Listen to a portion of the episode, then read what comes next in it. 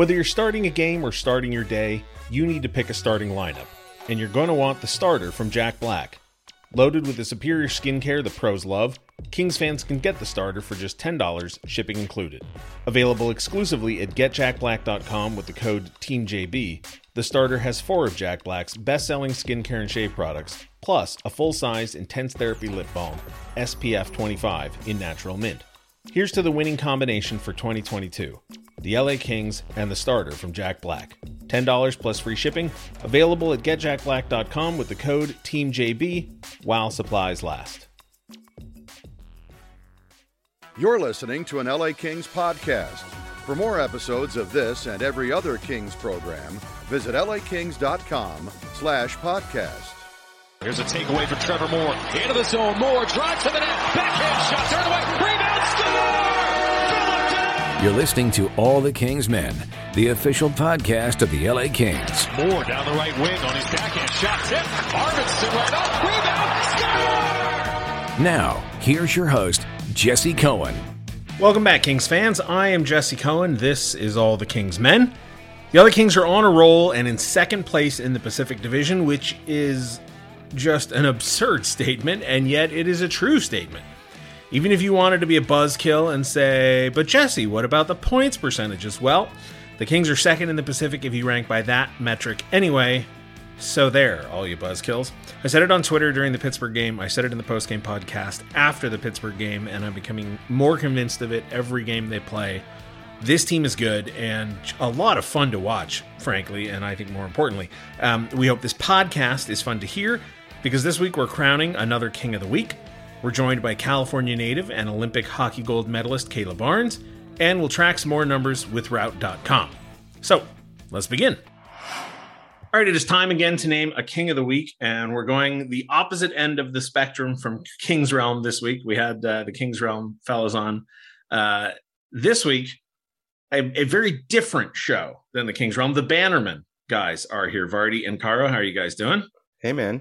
Hey Jesse, we are great. It's a now, good time uh, to be a Kings fan. Yeah, now I've I've already gotten a little bit of feedback from people who tuned into the Kings Realm podcast based on their appearance last week, and not the most sterling reviews. Apologies to anybody who tuned in and it wasn't for your liking. As I said, uh, the Bannerman are a very different show. You guys do uh, deep deep dives on uh, a lot of Kings history. Um, I think you're you're you know the game. I really like and I really like listening to you guys. Um, I've told both of you independently that your show is probably the one that I scream at my phone the least uh, when I'm listening to. So I appreciate sterling reviews. depends on the week. Depends on the week, right, Jesse?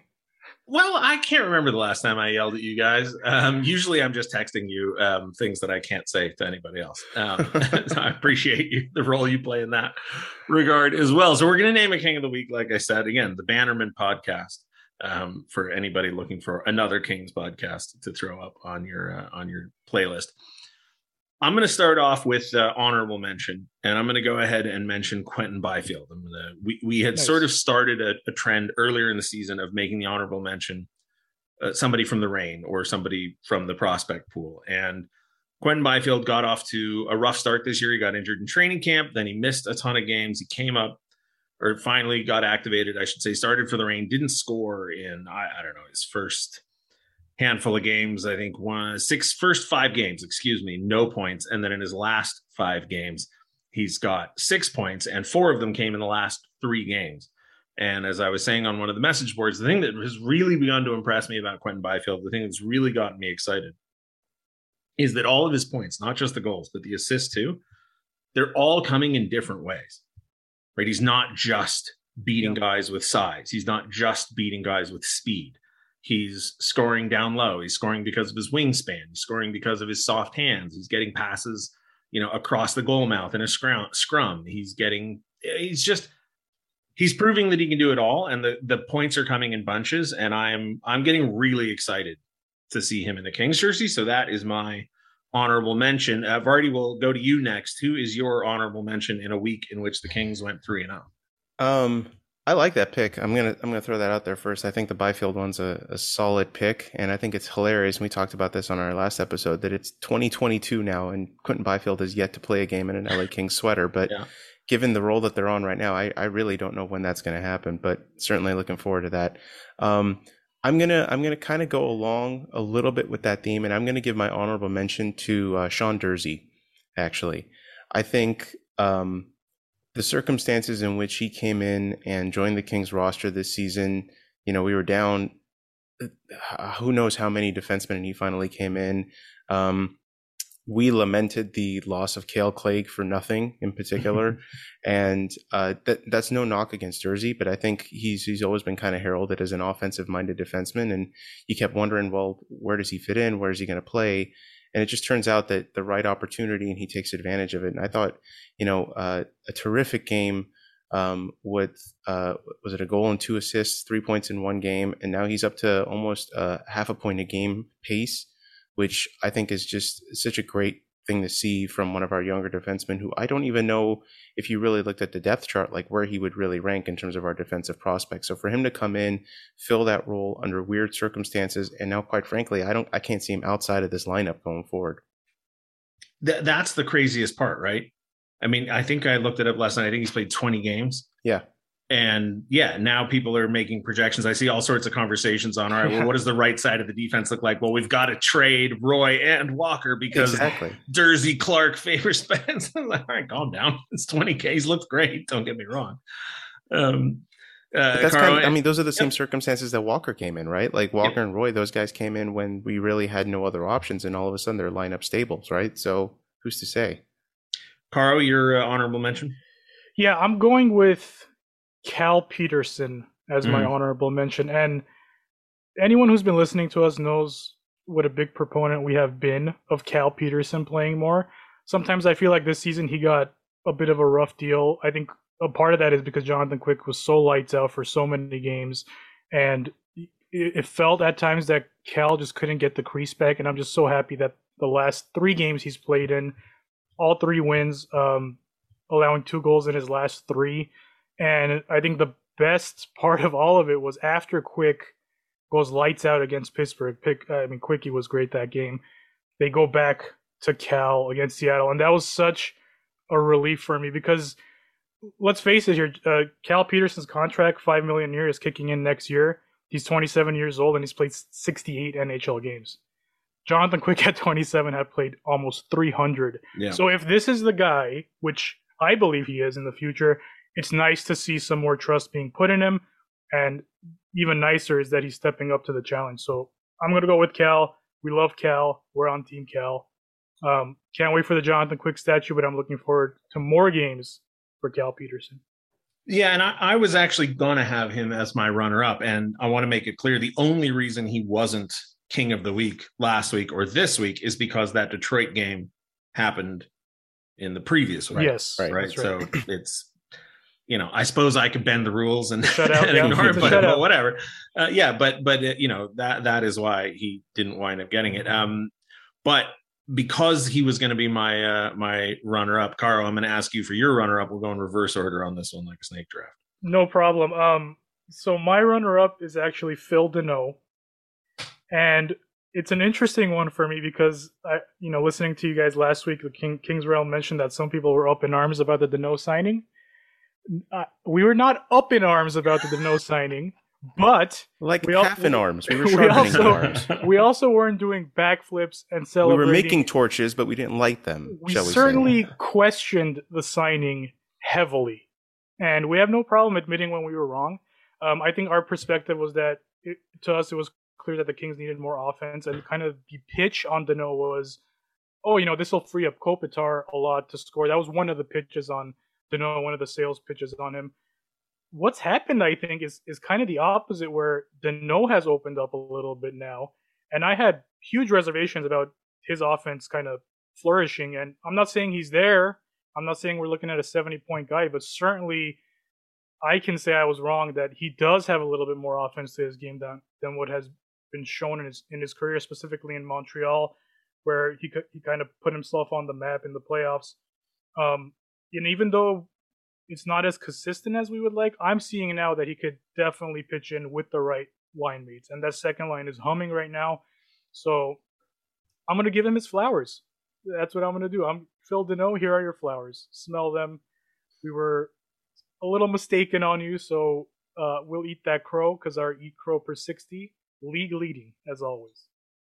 One of the things uh, that I started looking into this week, and we're going to do a full segment on it a little bit later in the show, but the only consistent thing this year has been the centers. Kopitar, Danault, bizarrely enough, Kupari and Lizotte. Those are the centers, and the wingers have just sort of rotated around them. And obviously, the defense has been crazy. Um, but yeah, Danault to me has been the MVP of the season, partially because his spot on that second line, or the nice line, as everybody should be calling it from now on, or as long as Moore is on it. As long as they can do arithmetic. Yeah, exactly. Um, Very basic math. Yeah, but but I think all of it happens because Danault is who he is. And so, you know, the fact that he's on pace to have a career high in goals is nice again. But um, but more important to me is the fact that every winger who goes and plays with him plays well. And it, it doesn't It's matter true. who it is. Um, But- so I think that's but a I- great pick. But on that note, isn't it nice that we finally nice? It is nice. Isn't it nice that we a very- finally have like I I know what our lines are. Every night I know what our lines are. That's so First line, second line. I mean, we we've been struggling with that combination all season and finally now it's there's no question. You're at the point where you're able to give nicknames to a line. That's that's how you know that we're things are kind of gelling together finally. Yeah, it's uh it's starting to come together. And like I said, we're going to do a whole conversation on that third line later. Uh Vardy, how about you, runner up? Um, I was going to say Cal as well, but I'm going to change it up. and I'm going to give credit to Kopi actually this week. I right. think I think he has been in some sort of goal scoring slump. I mean, he's still going to get his 2025 uh, for the season, no doubt. But he had one goal in 22 games, I think, leading up to uh, the Pittsburgh game, and broke open with two goals and an assist, which I think was a huge monkey off his back. Uh, we're going to need him down the stretch. We're going to need him to be the Anze Kopitar that we know and love. Uh, as nice as it is to get contributions up and down the lineup, so uh, I think I think he's well deserving of a runner-up nod. Truthfully, there's just been so many guys contributing this week that you, you really can't go wrong. Yeah, um, that was gonna that was gonna be my pick after Cal and after dinner. Now you got to pick someone else. Yeah, hey, Sorry, Yeah. man. Uh, that's, that's so, what we do. We ruin things. So I can go one of two ways. I'll let you guys choose. Uh, do you want to hear my argument for Kempe or for Mikey Anderson? I think I understand the Mikey Anderson one because that was Okay. one that I kind of looked into. But I think All right. the Kempe is also kind of easy. I want to. I want to see really. All right, you like want some, you some want to brain see? All muscles. right, Like, yeah, all right. give me- give on the Mikey. spot. On the spot here, I'm going to throw. I'm throwing up the roster. I'm looking real briefly. All right, I'm going to go with. You ready for this? I'm going to go completely off the board. Um, I'm going to go with Olli Maatta. Oh my! And uh, and I'll tell you why. I'm gonna lean back for this one. I am flabbergasted. All right, here we go. Keep in mind that you've taken away all my all of the first picks. Um, but all right, hold on. Let me pull up. I uh, follow would have been a good choice. yeah, no, look, every look, they're they're playing great. So They are. any name, you know, you should be. But I was looking at uh, defensive numbers last night, defensive pairs. Hold on while I pull up some numbers so I can actually verify that what I was thinking was actually right. Matt Roy and Olli Maatta are presently the Kings' like most consistent quote unquote shutdown defensive pair. Um, and a lot of that has to do with Matt Roy. The reason I'm picking Olli Maatta is because the um the the how do I want to say this politely? The nasty, Everyone nasty else is things taken? I have seen people say about Olli Maatta, I think uh, got a little bit out of hand. Um, and I think that a guy who is uh, is playing, you know, a ton of minutes in a position that he wasn't necessarily brought in to play, he wasn't necessarily expected to play, and he's come in and he has given. You know, you talk about the benefit of having um, lines that you can rely on in a season where Sean Walker, Drew Doughty, Alex Edler, you know, have all been gone. Kale Clague was lost, right? Like the, the blue line is not what we expected. Sean Durzi has played 20 games, a guy that that when the season began, somebody asked me if I thought he ever had a shot at being called up this season. And I, without even thinking, just said no. And it wasn't any disrespect to him. I just thought, well, the seven guys that are going to start the season, Clegg, Strand, Wolanin, you know, like I just thought by the time they get to dirt, like it just won't happen. Um, Mhm. having said all that, I'm talking about Olli Maatta, sorry. Um, having said all that, to come in and pair with Matt Roy and create an effective defensive pair that I don't think anybody ever would have expected or ever would have thought of in a period where the Kings are playing, you know, they're beating some of the best teams in the league who are on some incredible runs. And Olli Maatta has not only looked competent, I think he's looked really good. And so to see him have that rebound and to see him play that role, um, for me, I think deserves recognition. Um, after you say that I can't do Petersen Kopitar to know Kempe Mikey Anderson or anything like that. Um, but I mean, honestly, they're they're really this week. There's one guy and everybody else, and yeah. the, three, the three of us have been sort of dancing around it. I threw it out there on Twitter before the Seattle game. You know, who, after the Pittsburgh game, who should be the king of the week? And everybody. Um, I like to say that when everybody agrees on something, it's usually wrong. This is one of those rare occasions where it's it's obviously correct, and that is that the king of the week is Trevor Moore. Um, I've been talking for a while, so Carol, I'm going to let you go ahead and say some nice things about Trevor Moore. Yeah, I mean, one thing I don't think anyone doubts about Trevor Moore or has doubted is his work ethic and his that he cares, right? He cares about winning every shift. He's in there, he's doing things. Now you're seeing the numbers kind of support that, which is always a great thing. I mean, there's been so many times this season where, and you could say this about a lot of players. It's like, yeah, he's not on the score sheet, but you know, he's doing all these things that don't show up on the score sheet, and that kind of gets old sometimes, right? Like sometimes that argument with Kopi, sometimes you're like, yeah, but I wish he would just, you know, start showing up. Trevor Moore, I think, what is that?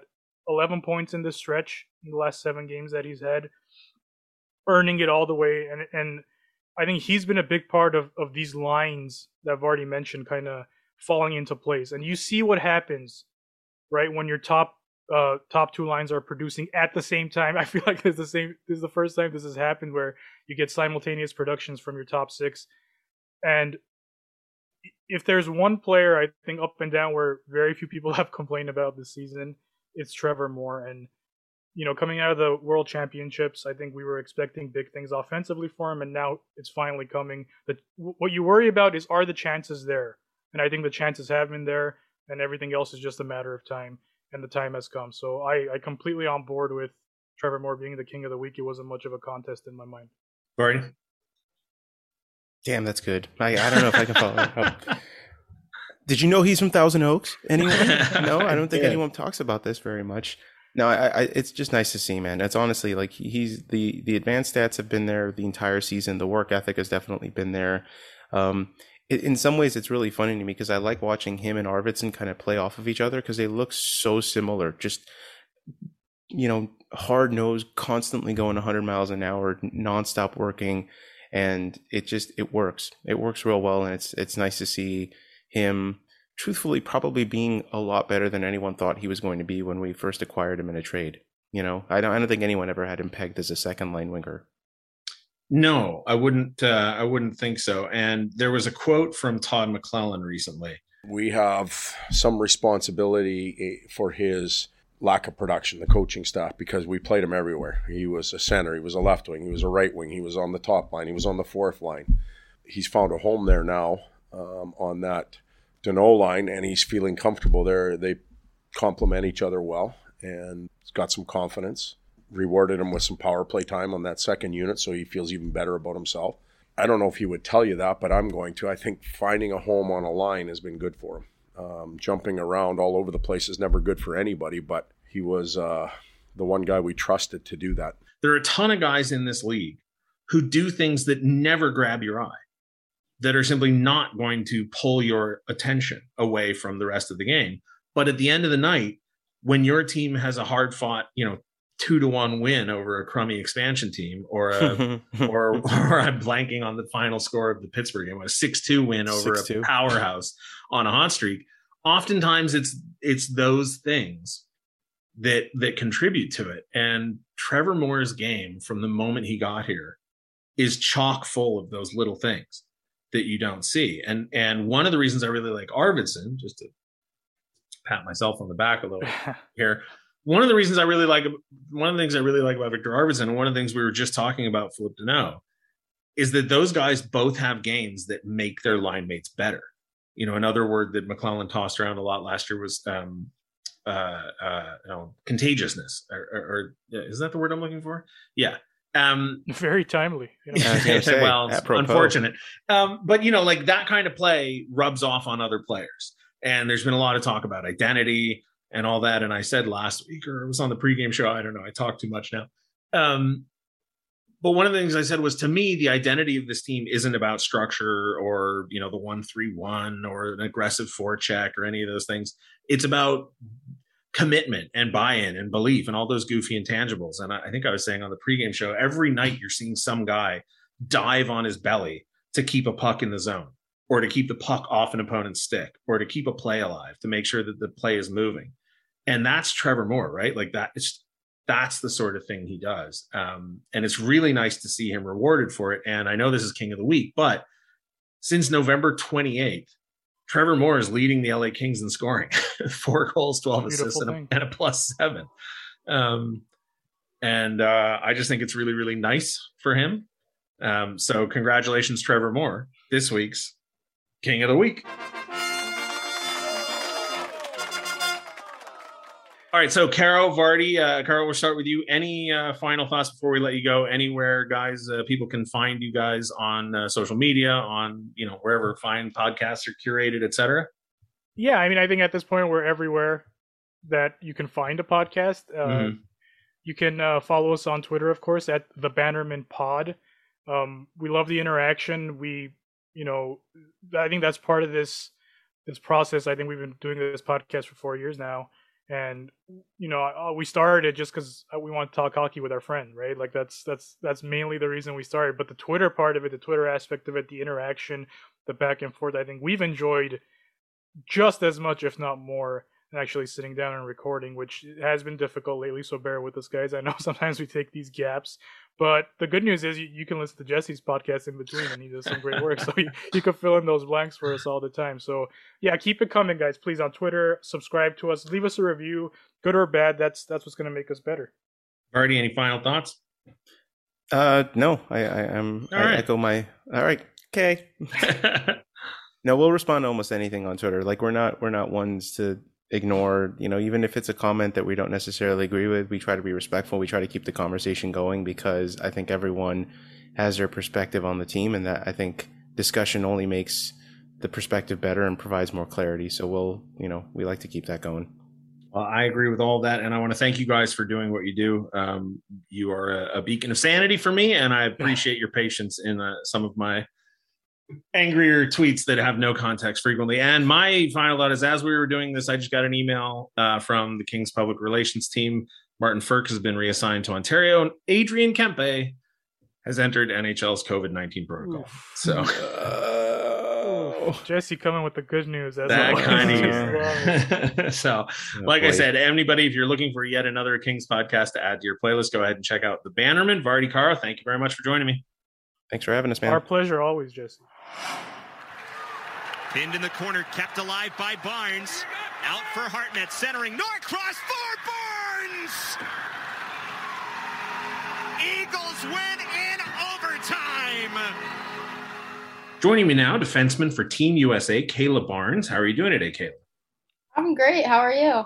i'm good um, i'm going to start out with a question that i probably shouldn't ask they always say don't ask a question you don't know the answer to um, you grew up in eastvale california You played for the the Junior Kings, the Junior Ducks, and the Lady Ducks. So I have to ask you, if the Kings and the Ducks met in the Western Conference Final, who are you rooting for?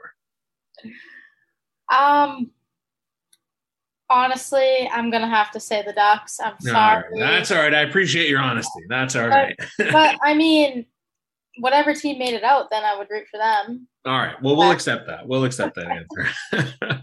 um, now, I was uh, listening to a couple interviews with you, reading a couple interviews, and uh, you said that you started as a figure skater um, and that you had four older brothers. So, how old were you when that transition from figure skating to hockey skating started to happen? Um, probably like three or four. Oh, wow. Like, Okay. Yeah, I was really young. I was on skates basically right after I could walk. Um, just all my brothers were doing it, so my parents kind of just tagged me along to the rink um, with them. So I kind of hopped on skates around two, right after you know I I could walk, and then um, eventually switched over about a year or two later. Now, how old are these four older brothers? Like, what's the age spread on four older brothers?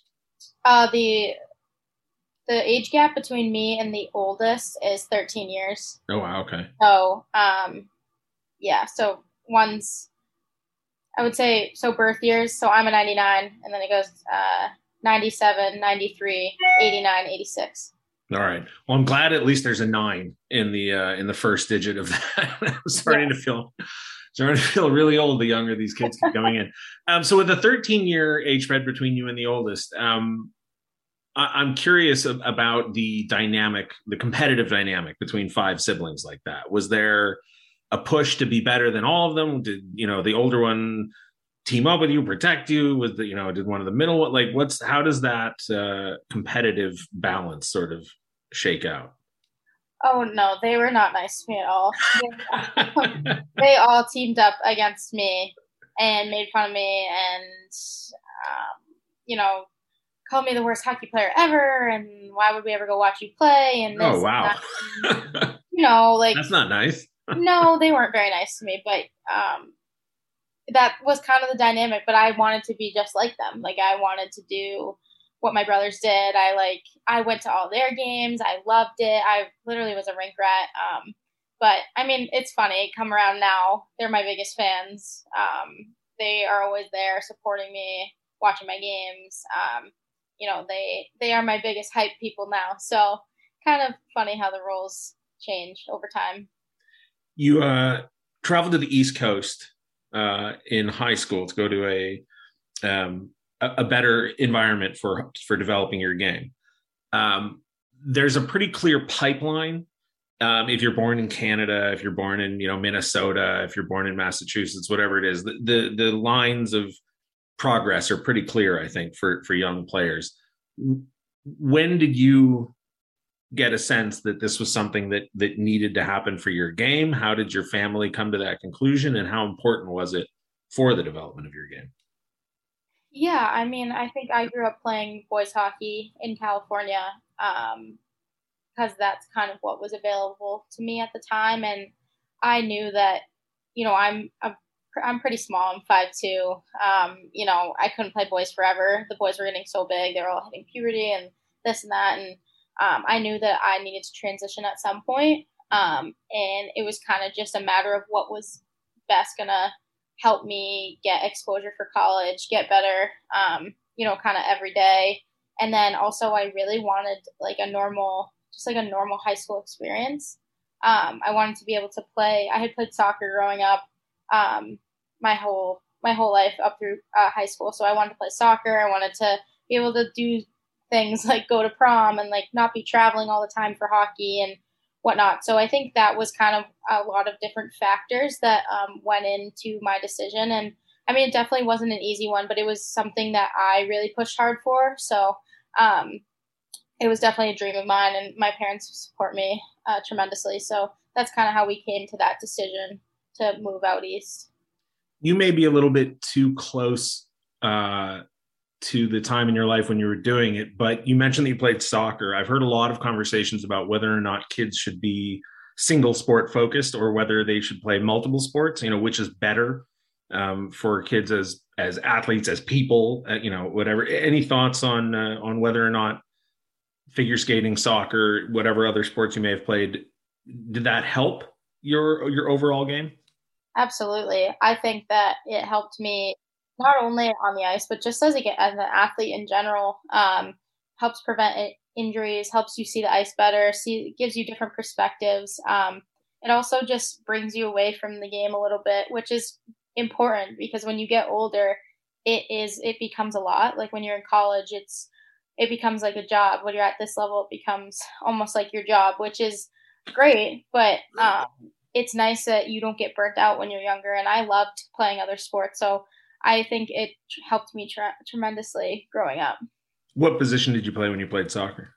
I was a forward in soccer, um, surprisingly, which is weird. Does the perspective of being on the attack in one sport and and being on the defense on the other does that help translate? Did you pick up any sort of you know ability to read your opponent's body language or, or eyes or anything like that? I think absolutely. I mean, soccer is definitely a game where you have to like read a lot of different situations. You have to read lanes. You have to read body language and stuff. So I think it definitely helped me in hockey.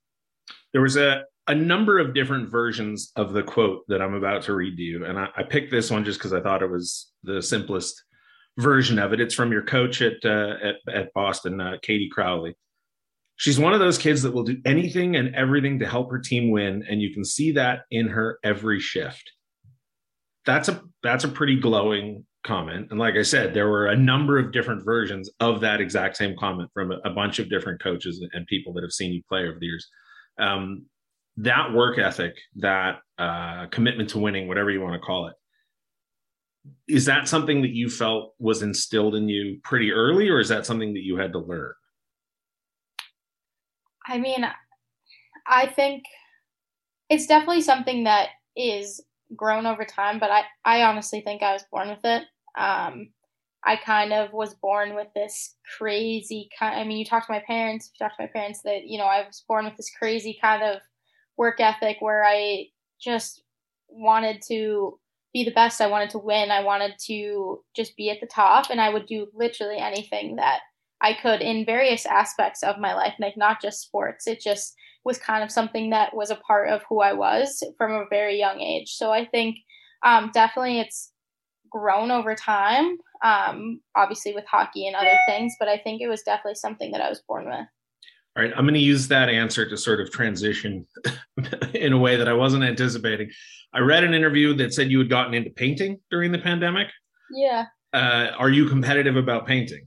No, I don't. okay. No, I I'm not competitive. I honestly that is just something for me to kind of detach from everything. I don't even really show anyone those. Um, but I do love it. Like I'm not very good at it, but I try to be good at it. So maybe I'm competitive with myself about it. We have a guest on uh, who comes on uh, a couple times a year. He's a he's a skills coach and I, he's gone on to to coach at college. I'm blanking now on the college. I apologize, Pete, but uh, Pete Russo and we had a whole long conversation. Oh gosh i don't remember how deep into the once the pandemic had shut down all the leagues and everything. And i was asking him what should athletes do to stay in shape when they're barred from access to facilities you know when they can't go and, and get in their regular routines? And one of the things he said that caught me by surprise was don't like don't not don't stay in shape but you know take the opportunity to be you know a different person than you have been right? And it sounds to me very much like you've been sort of working towards being Kayla Barnes, you know, Olympic defender for for years and years and years. Was there any part of you that that sort of did enjoy the opportunity to just take up painting, for example? Absolutely. I think um, during the quarantine, that was one of the most um, like influential times. Um, I think for me, I think that I got to step away from the game, which it was a point in time um, mentally and physically where I really needed that. Um, you know, I, I just needed to reset. I needed to find different things that kind of made me love the game again. And it took a while, but like luckily I had that time. Um, just, you know, you've been doing, we've been doing this for so long. I do this every day. It's part of my everyday routine. I just think that it got kind of got to a point where I just needed to hit the reset button, like pause, reset kind of re-find why I love the game. And so I think that I think that was great advice, and I think a lot of athletes um, kind of found um, peace like in that quarantine, um, just being able to find other things that kind of brought them joy. One final follow up on the painting question. Uh, the interview I read also mentioned that elephants are your favorite animal. Yes. How did that happen? I I just think they're so cool. Like they are such cool creatures. They're massive and like everyone's afraid of them, but they're the most loving animals ever. And they just are like centered around family and you know their pack and they will do anything to protect each other and i just think it's they're really unique animals. Uh, space and you know food budget notwithstanding would you own one as a pet? Um i don't think so. All right but I would would love to see one in person, like one day. I there haven't, haven't yet. so let's talk about the Olympics. Um, we talked to Tony Granato recently, and he talked about looking down, you know, at his jersey when he's wearing it and seeing the letters USA and and how it gave him a completely different perspective on you know being an American, being a hockey player, being a teammate, et cetera. What did it mean for you when you looked down and first saw that that jersey? And how old were you the first time you wore a Team USA jersey? Um, I was 15, I believe, when I first wore a USA jersey um, for U18. Um, and I just think for me in that moment, looking back now, it was just like pure joy, excitement, um, really honored to be a part of that team. Um, it kind of is something that you have been working for for so long, and like you finally achieved that. And it's, you know, when you make a U18 team, it's kind of the first step to the rest of your career. So it's kind of that was just an amazing feeling, and I know that I had worked um, so hard, and so many people had contributed to my success. So, I mean, it's a testament to not only me, but you know, kind of the team behind the team and everyone supporting me. So, um, definitely a humbling experience. I'm going to use the word kid, and I don't mean it to be uh, insulting, but kids to me, your age these days, it seems like always feel like, oh, I'm in, I'm starting to, you know, eyeball my mid 20s. I'm so old by no estimation are you even remotely close to old, and yet you are. Um, I think you were the youngest player in the Olympics last time around, if I'm not mm-hmm. mistaken. But now you are, you know, despite the fact that you're still very young, now you have some some serious experience wearing the Team USA jersey. Has your perspective on what it means to play changed with that experience? Um, I think that my perspective has changed definitely like my approach to things kind of has changed just because with experience you just learn um, a lot of different things that come with being on this team but the feeling has never changed um, you know that excitement that joy the um, the honor it means to represent your country to pull on the usa jersey it's an honor every day so i think uh, perspective has changed but the feeling has never never gone away were there any um, specific memories from the last games that that stand out to you or or that uh, hold a special place? Um, besides winning, or sure, winning? including winning, that's fine. um, probably. I mean, obviously, winning was the best memory from the last games. I mean, just um, you know, standing there singing the national anthem with medals around our neck, like that is just a you know, your family's in the stands. My mom was crying. Um, I just think that was a feeling that like I can barely even describe. Um, you know, everything you've ever worked for is kind of coming true. So, um, and just to you know be there with your teammates, and you know there had been some of my teammates there that hadn't won a gold medal before, have been to several Olympics, and you know have kind of fallen short. So just to see them kind of keep going and finally get that um, was also an amazing feeling too. Um, you know, you become really close with each other throughout this year, so um, it was just a good moment to share with all of them. How long have you guys been preparing for the upcoming games and and how difficult has it been given that we're still essentially in the middle of this pandemic? Yeah, I mean, I think you know, there's this saying that, you know, the Olympics um, isn't every 4 years, it's every day kind of thing. I like um, that.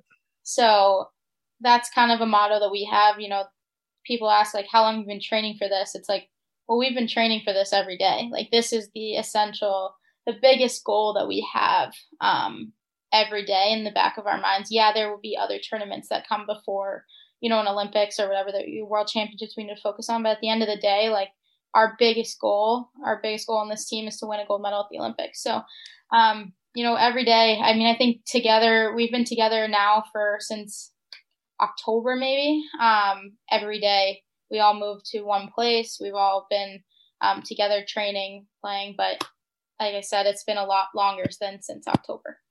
I don't want to oversimplify it, but does it really come down to USA versus Canada at some level? Um, you know, I think that that's definitely an opponent that we are um, always that always is always on our mind. But you know, any opponent can really bring anything to the table. Um, I think with the nature of women's hockey growing so drastically, I think there's a lot of really great players, and you know anyone can throw anything at you at any time. So um, we don't really want to take any team for for granted.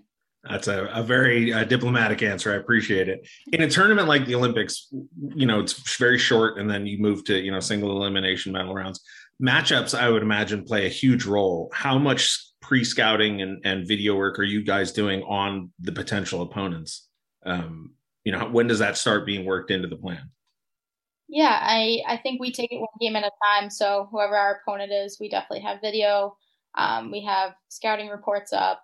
Um, we have scouting reports on each player, um, kind of thing. So definitely preparing a lot for each game, but not looking forward to um, games ahead, kind of thing. Um, we focus on the game at, at, hand, deal with that game, and then we move forward. So, um, you know, I think our first game is against Finland at at the Olympics, so that will be the first team we focus on. We'll do video, scouting reports, all that, and then uh, kind of move forward from there. I feel like I should have asked this earlier, but where is your gold medal? My gold medal is at my parents' house somewhere. not sure. Honestly, not sure where. I think um, since I'm not home a ton, I think my parents keep it in their room. Um, but I couldn't. I could be wrong. It's not like framed, you know, in a place of honor or on the mantle or something. No, it is. It's not out. You know, just in case, like I don't know, something were to ever happen. Um, they do. My parents did buy like a replica one that's framed with my jersey, but um, the real one is hidden away somewhere, but I'm honestly not sure where. I was just going to ask if you had four replicas made and sent to your brothers, you know, yeah. in, in and sent to like the worst hockey player in the world or something like that. I should. That's a great. there you go. um, so after the, I know it's uh, you know looking way far ahead, but um, any plans, uh, any immediate plans for after the Olympics? You know, what's the next step in your career? Um, after in regards to playing, I um, am going to go back to Boston College. I haven't graduated yet, so I'm going to go back, and I have two years of eligibility, so I'll play there, finish out my college career, which will be awesome. Um, but so those are my immediate plans for hockey, kind of following um, following the Olympics. And will you keep painting? Of course. Right. when I have time, I haven't done it in a while, but it's more so when I'm just like I'm kind of bored and want to do something different. Uh, that's what I do we really appreciate you joining us. And obviously, we wish you the best of luck and hope that you bring home a second gold medal to be lost at your parents' house. Thank you so much for having me. Thanks again to Kayla Barnes for joining me. We'll be tracking her progress with Team USA at the Olympics, just like we track the numbers here at All the King's Men, thanks to Route.com. Now, you can't actually use Route.com to track hockey statistics, but you can use them to track your packages. Bad calls, dirty slashing, we expect a little bull on the ice, but you know when we can't stand it? When we're tracking packages. Looking up tracking numbers, shipping statuses that never get updated, we call bullshit. So we got Route. It's the free app that tracks everything you order online in one place. Route sends us real time tracking updates, or we can pop into the app to see where our stuff is on an actual map. Download the Route app in the App Store or Google Play, or head to route.com to learn more. No bullshit, just great tracking. We are back to track the numbers thanks to Route.com, and this one's going to be a little bit less uh, of a deep dive than last one was with uh, Adrian Kempe and his shooting percentage, because this one is just going to sort of build to a stat that I thought was fascinating or a little bit interesting. And we're going to take a look at time on ice because there's been a lot of conversation about Quinton Byfield perhaps being uh, recalled sometime soon. And obviously, there's constantly players going on and off the COVID protocol list, the latest, of course, being Adrian Kempe. Um, so I decided to take a look. Hold on, let me get my glasses on here so I can actually take a look. I decided to take a look at who's playing with who and what the line combinations actually are, because there's been a lot of talk, a lot of it coming from me, about the fact that we don't really know what the Kings' third line might look like. And so I started looking into it and I realized okay, Rasmus Kupari has essentially been the third line center most of the season. He's played a little bit at wing here and there, but uh, a bulk of the season has been played at center. And uh, just to give you a, an idea of what I'm talking about, if you look at all the lines um, and how many minutes they've played uh, consistently as pairings, you get Kopitar and uh, and Danault and Lizotte down the down the middle pretty consistently, and then uh, Kupari starts to show up whether it's with Trevor Moore and Carl Grundstrom or Arthur Kaliyev, um, although most of the time it's with Grundstrom and Moore. So that's where we're going to start, is looking at who Rasmus Kupari has been playing with. Now, about a quarter of the time he's on the ice at even strength this year, about 85 minutes, he's been paired with Moore and Grundstrom. Obviously, Moore has been bumped up to that second line. And Grundstrom currently at least at the timing of this recording, um, is on the COVID 19 list still. I'm assuming that will come to an end very shortly. But those two wingers uh, have not been available to him in the last stretch of games. He's been playing with uh, Turcotte and Brown, amongst other players. 8% of the time he's on the ice is with Moore and Kaliyev, so there's Moore's name again, and another 8% with Moore and Lias Andersson. Then just following up on that, 26 minutes he's playing with Brown and Turcotte, so that's the fourth most common line mates Kupari's had. And then right behind that, Andreas Athanasiou, who also has been unavailable for uh, long stretches this season. So the idea there is just that Rasmus Kupari has been a mainstay at third line center, which is given where the Kings are in the standings, seventh, second place, which I think they're guaranteed to be in at least until Wednesday, uh, which is the next time the Ducks play. And if they can pick up pick up a point or two against San Jose, um, that bumps them even higher up the standings, obviously. But the point is, with them in second place, Kupari the mainstay on the third line. That that is was unexpected and uh, and surprising to me. Next, obviously, we have Danault centering the uh, the second line. And Danault has basically played most of his minutes with four different wingers Kempe, Arvidsson, Iafallo, and now Moore. Now, Moore's been on Danault's wing for about 105 minutes right now, give or take. Um, he's played the bulk of his minutes with Iafallo, 358, although obviously Iafallo currently is on the top line with uh, Anze Kopitar. Then Viktor Arvidsson, 221 minutes, and Adrian Kempe spent 128 minutes there earlier this season. Those are your four uh, second line wingers.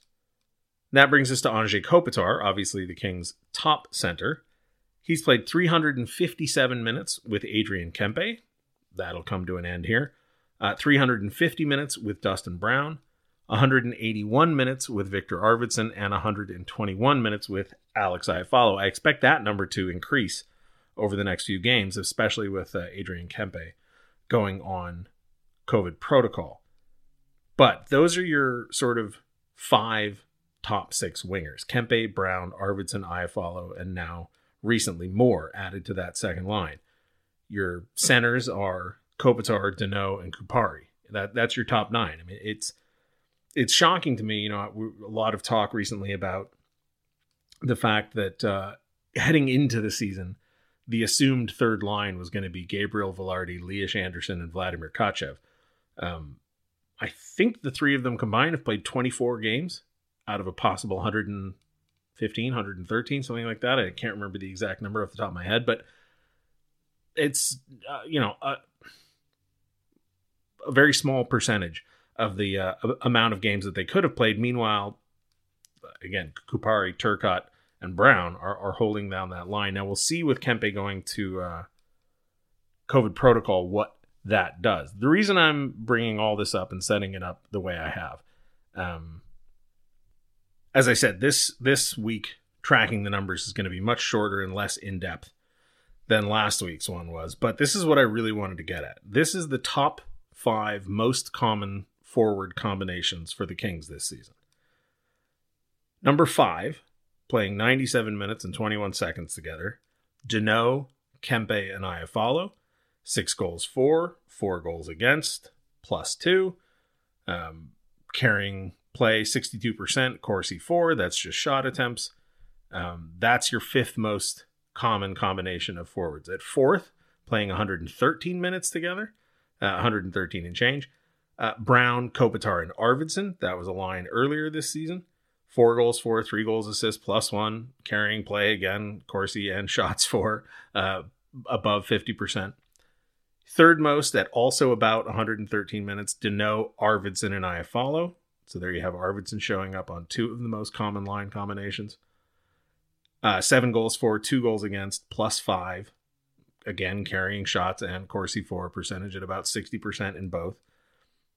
Second most common combination, Dustin Brown, Anze Kopitar, and Adrian Kempe playing about 171 minutes together, seven goals for, five goals against, mind or plus two, excuse me. Shots and Corsi for both 53%. And then this, this is what this whole thing is about, is building to this fact, which I just thought was sort of interesting. Uh, the most common combination of three players. Now, that is not to say that these three guys play the most minutes. They do not. In fact, they frequently play the fewest amount of minutes. But the three of them are the most frequently used combination of three players on the LA Kings. And by now, I suspect you know where I'm going with this. Brendan Lemieux, Blake Lizotte, and Arthur Kaliyev at 173 minutes. Now, it's only tops because those wingers have shuffled around the top two lines. You know, all of those guys that I mentioned have played more minutes than Lemieux, Lizotte, and Kaliyev. But Lemieux, Lizotte, and Kaliyev, as a combination, have played two more minutes than uh, Kopitar and Danault. Uh, sorry, Kopitar, Kempe, and Brown, and about 60 more minutes than Danault, Arvidsson, and Iafallo. That line, that fourth line, Lemieux, Lizotte, and Kaliyev, 10, 10 goals for, 4 against, plus 6, shots for percentage 58.6, Corsi for percentage 56.7. And if you look at their expected goals, um, it just get, I mean, it just it just gets better. Uh, their uh, expected goals 57.5 percent. Um, expected goals for per 60 3.05. Expected goals against per 60 minutes 2.25, which is uh, better than Kempe, Kopitar, and Brown, better than Iafallo, Danault, and Kempe, and uh, about consistent with uh, Arvidsson, Danault, and Iafallo. So there you have it. That fourth line um, playing consistently, not only in effort, not only in production, but also just as a unit. Um, they have been out there uh, for a ton of minutes. Lizotte has played 228 minutes with Brendan Lemieux, 206 minutes with Arthur Kaliyev. Um, meanwhile, Kopitar and Kempe are the pair that have gotten, uh, excuse me, I take that back. Danault and Iafallo are the most common pair, 358 minutes together, followed very closely by Kopitar and Kempe, 357. Kopitar and Brown, 350. Danault and Arvidsson, 221. Kopitar and Arvidsson, 181. You get the idea. There's guys that have played a lot of minutes together. Rasmus Kupari and Trevor Moore, 201 minutes together. So a lot of consistent pairs, a lot of um, consistent. I don't want to say placement on a line, but but top six, bottom six. Trevor Moore's the the guy that's sort of made the leap, um, and we hope to see him continue scoring the way he has. But that fourth line, man, they uh, they don't appear to be going anywhere. I'd be very curious to see if they're willing to break up those three guys with Kempe out. Um, perhaps give Kaliyev a chance to play in the top six. Maybe move Kaliyev up to the third line. Move somebody from maybe move Brown back to the top line. All of this is going to be changing by the time you hear this because obviously there's a game at one o'clock on Monday. They play Tuesday and Thursday, so all of this could change. But 38 games into the season, there you have it. The most frequent line used by the LA Kings, the most consistent line, 9% of even strength minutes. Um, Lemieux, Lizotte, and Kaliyev. So there you have it. This has been Tracking Numbers. Thanks to Route.com.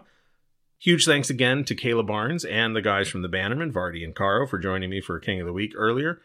Hope you enjoyed this episode of the podcast. We hope you subscribe if you're not already. We hope you rate and review us on Apple Podcasts or anywhere that rating and reviewing podcasts is an option. We hope, obviously, that the Keeps keep winning. We hope that you keep enjoying it, and we hope that you join us next time. Thanks for listening, Kings fans. We'll talk to you soon.